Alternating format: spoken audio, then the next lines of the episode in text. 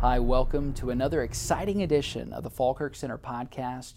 And we are actually on the road. We're at Grace Community Church here in Los Angeles, California. And I'm joined this afternoon by Dr. John MacArthur, pastor of Grace Community Church. It's an interesting time that we're in right now in our country. Uh, when you think about the state of the church, um, not only in, in California, but across the country. Um, describe the times as you see them. You know, just backing up, Ryan, from that for a moment to be reminded of 2 Timothy 4, where Paul says, Preach the word in season and out of season. And what he is saying there is exposit the word, preach the word, but tie it to the season. Mm. Seasonal, sensitive, expository preaching is what God expects us to do.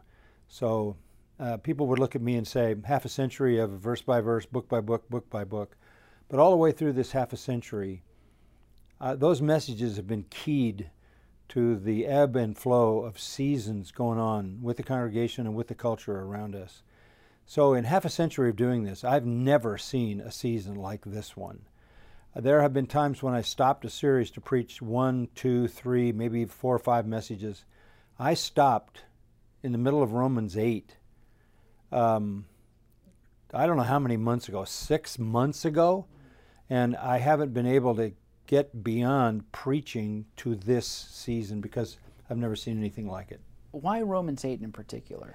Well, um, you know, I've gone through the New Testament and I completed it, preaching it, and now it's a question of uh, t- t- trying to respond to the people in the church and what interests them. And I thought, you know, uh, Romans 8 is such an incredible composite chapter, uh, basically delineating everything that the Spirit of God does in the life of the believer. And we just felt like this is a time to encourage the people of this particular church with the work of the Spirit. It's sort of like what the Holy Spirit does for you, whether you like it or not. Mm. You know, this isn't this isn't asking anything of them, which a lot of preaching does. This is telling them what is already theirs, their riches in Christ by the presence and work of the Holy Spirit. So we were having a great time, and then boom, uh, the COVID lockdown thing hit, and I thought, oh, I, I have to address this for a few weeks. Mm. And that was six months ago. You know, I think about how Romans 8 begins there's therefore now no condemnation for those who are in Christ. And what is interesting is that today, what we see more and more in, in church culture, it seems like, is condemnation. Um, and uh, I didn't think I was going to deal with this issue first, but I, now because you mentioned Romans 8, um, there is a movement, social justice movement, that looms large. And uh, it's in the minds of Christians everywhere now because you're seeing uh, Christian leaders uh, often voice the same thing that secularists are saying, cultural Marxists and the like we're talking about critical race theory, intersectionality, and all of those things. Juxtapose that with what Romans 8 teaches about the identity of a Christian. Yeah, really, really good connection. Critical race theory, at its foundation, is the idea that you, as a human being, come into the world with no immutable innate characteristics. You're a blank slate. I, I heard it illustrated the other day. Um, in sort of a practical way by saying this is the, the elite liberal woman who has a, a baby daughter, and when the baby daughter reaches the age of one or two, she doesn't want to make any suggestions to that girl about what her gender should be, so she goes and buys a bunch of trucks and puts all the trucks in front of the, the daughter and then uh, a little later, she goes and buys dresses and puts the dresses in front of the daughter, and she wants her to make her own choice. And she comes back one day, and the dresses are on the trucks. So the, the chaos of that kind of stupidity um, comes out of this idea that if we say we're blank slates, there are no immutable characteristics, then what we become isn't our fault not my fault. This is what the white patriarchy did to me. This is what the oppressor class did to me. I just came into the world as this blank slate, and look at me now. Uh, all of this systemic stuff that's uh, in the groundwater of the culture has made me what I am. For a Christian to buy into that is absolutely a failure to recognize the most foundational truth in the Bible. God created man in his own image, male and female, he created them. And the Bible goes on to make absolutely and abundantly clear what characteristics in us are the image of God, and those are immutable to the degree that they reflect his image. And male and female is the whole story of redemptive history unfolding in the Bible makes crystal clear that that's an immutable characteristic. Gender identity is, is foolishness. So when you have evangelical Christians say buying into the fact that maybe some classes of people, black people, have suffered, and nobody would argue with that, that's fine. We can fix those things. We ought to have loving attitudes toward everybody.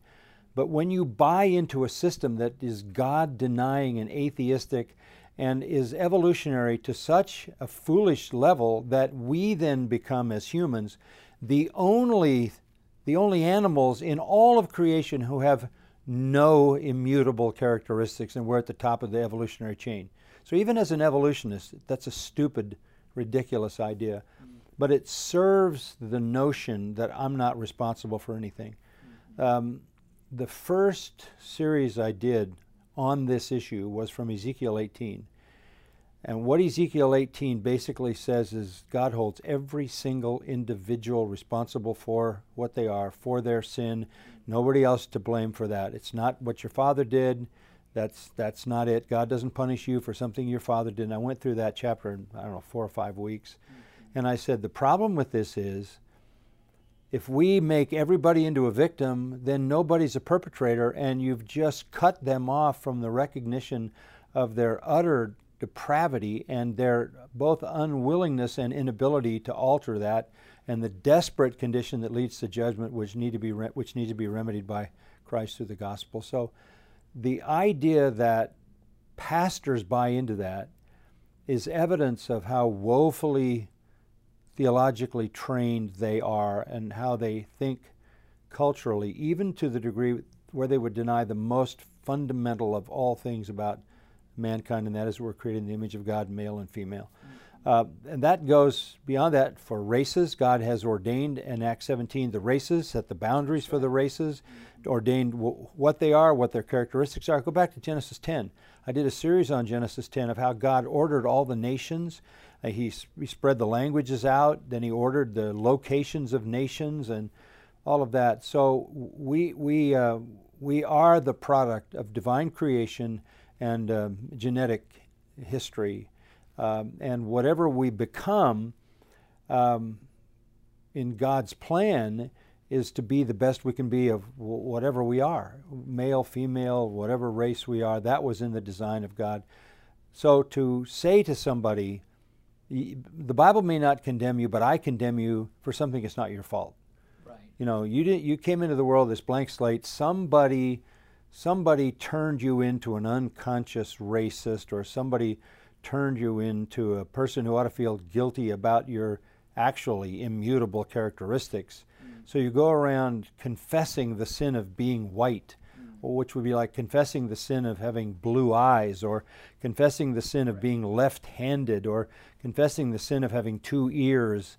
Um, the foolishness of this is it is a false kind of confession. It is meaningless, absolutely meaningless. Uh, and it removes us from confessing the things we ought to be confessing. Mm.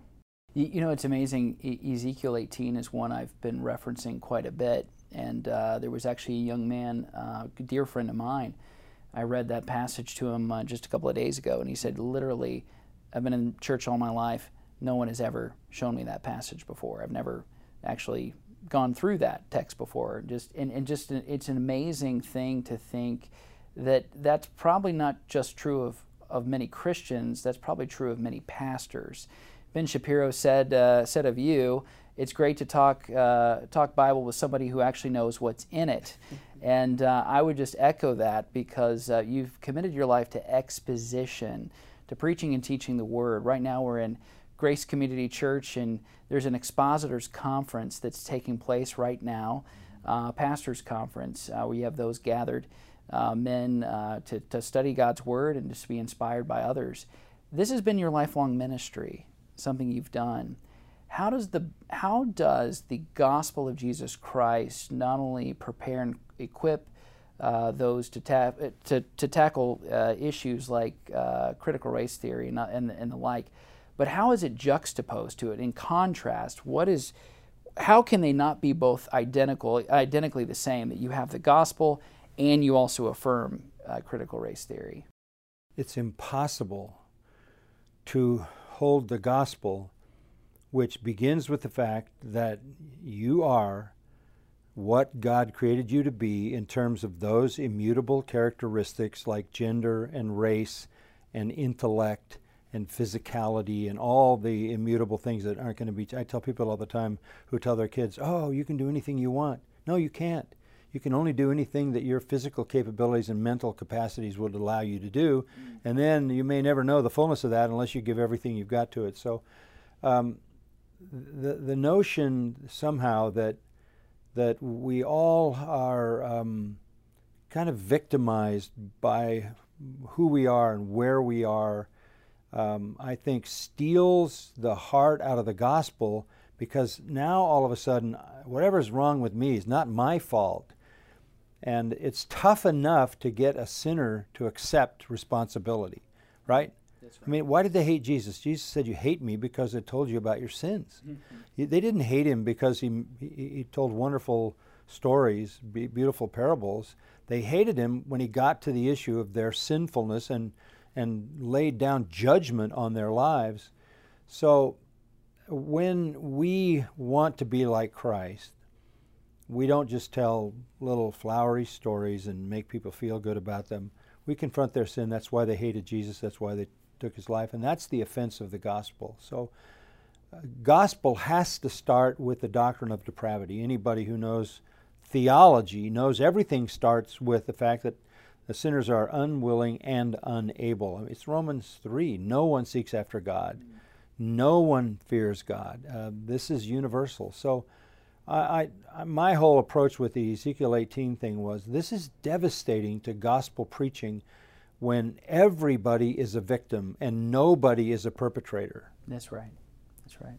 So, in terms of methodology, it seems like you have young, um, a younger generation that thinks that really this is a kind of a, you almost take a PR approach that uh, we need to have a softer approach. We need to have a way that, uh, that uh, signals to a, a, younger generation out there that, hey, we're with you. God is for you. I'm for you. Uh, I, I want to show that I, I'm feeling along with you, that I'm, I'm um, mourning with those who mourn, let's say.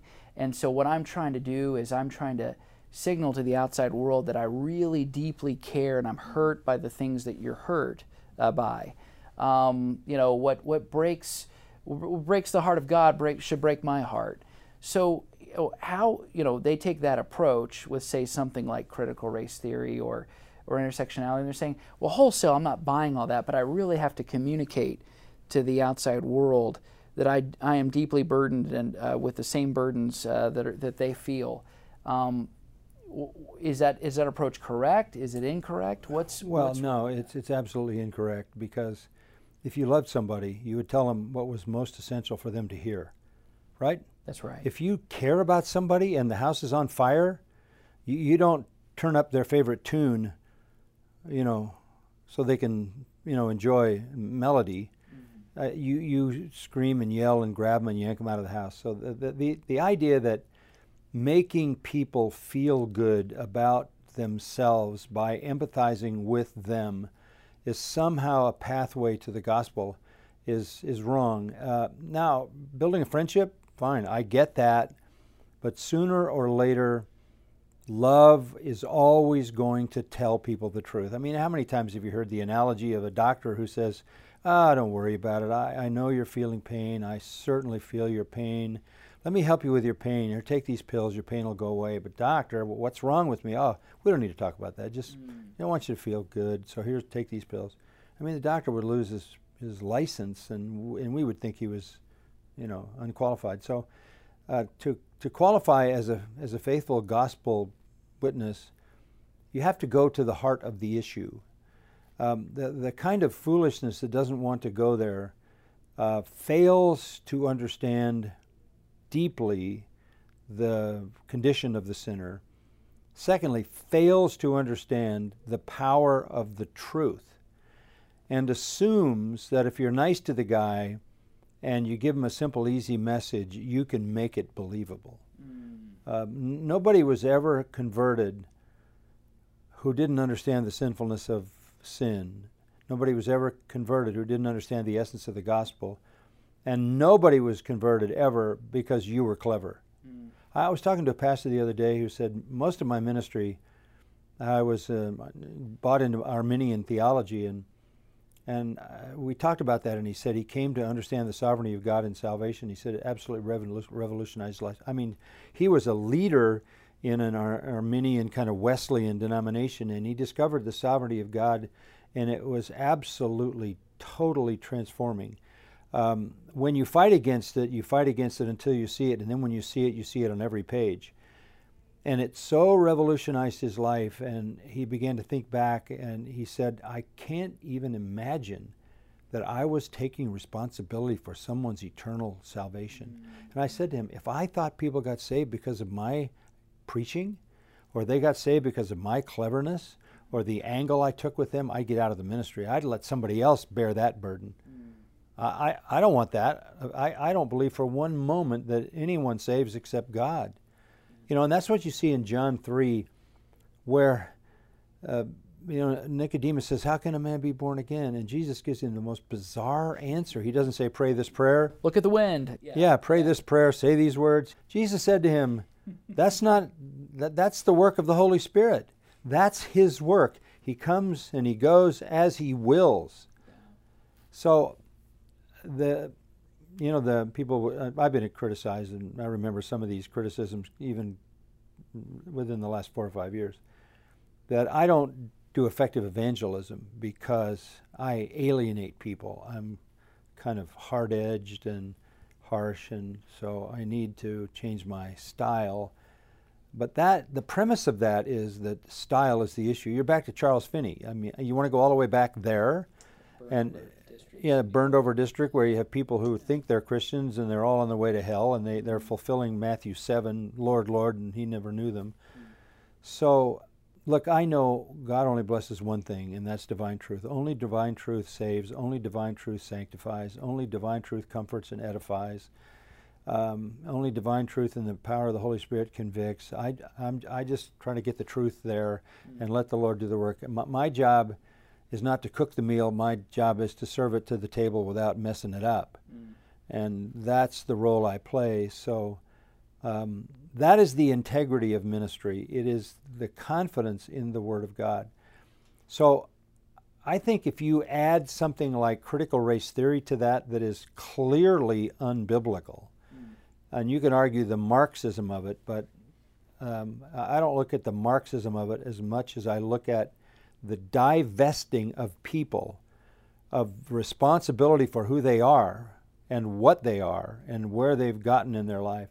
And secondly, it it does no service to the person who is in a minority group as to the high purposes of God for their creation in the first place. So we we grovel with them about the horrors of what they've endured when God has for them a purpose that transcends the worst that could happen to anybody. I mean, Paul says, "Look, I I prayed three times for the Lord to take away a thorn in the flesh, and He kept telling me, no, no, no, because it humbles you.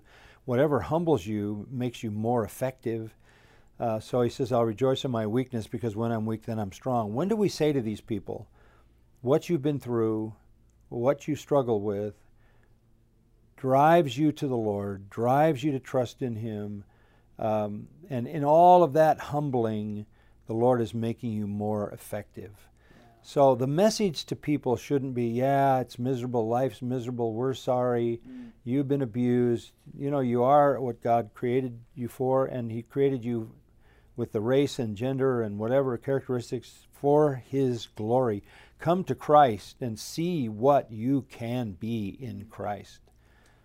I think I think it all goes the wrong direction. And even if you convince somebody they need to be a Christian, you've convinced them that they're an oppressed person. And how do they crawl out of that rather than convincing them that, that in Christ they're elevated um, as high as, as the Son of God? Mm. You know, it's uh, by by your example earlier of the doctor. It's like two doctors. There's the doctor that's the oncologist that's there to treat the cancer. It's going to cause a great deal of pain and hurt. The other kind of doctor could be something like a Kevorkian, which is to make sure you feel no pain, but death is, is certain. Right, exactly. And uh, I think there are two pastors that kind of fit that mix the ones that want to make sure that congregants feel no pain. Mm-hmm. The others are going to say hey, there's going to be a great deal of pain, but the reality is is that this is about salvation. Yeah, and, and I think Ryan, we're seeing something right now. Um, I get why they're shutting uh, the cutting edge rock and roll light show TED Talk church. Mm. I get why they're shutting it mm. because it's all designed for the unconverted culture and they can't produce it. They can't pull you can't go in your parking lot and have a light show. You can't go in your parking lot and have all the media. Mm. You you know, it just doesn't fly and the superficiality of all that, the level of entertainment, is not answering the questions that are on the hearts of the people when we're in a situation like this. Mm. The um, we, we've been watching here at the church. This place is absolutely under siege as people pour into this place every Sunday uh, morning. And I, I, don't know how many of these, thousands of these people don't even go to this church. They're not looking for a TED talk. I mean, they're feeling the world as they know it collapsing around them. The, the question that I get more than anything else do you think there's any hope in the future? Can this change? Can we turn it around?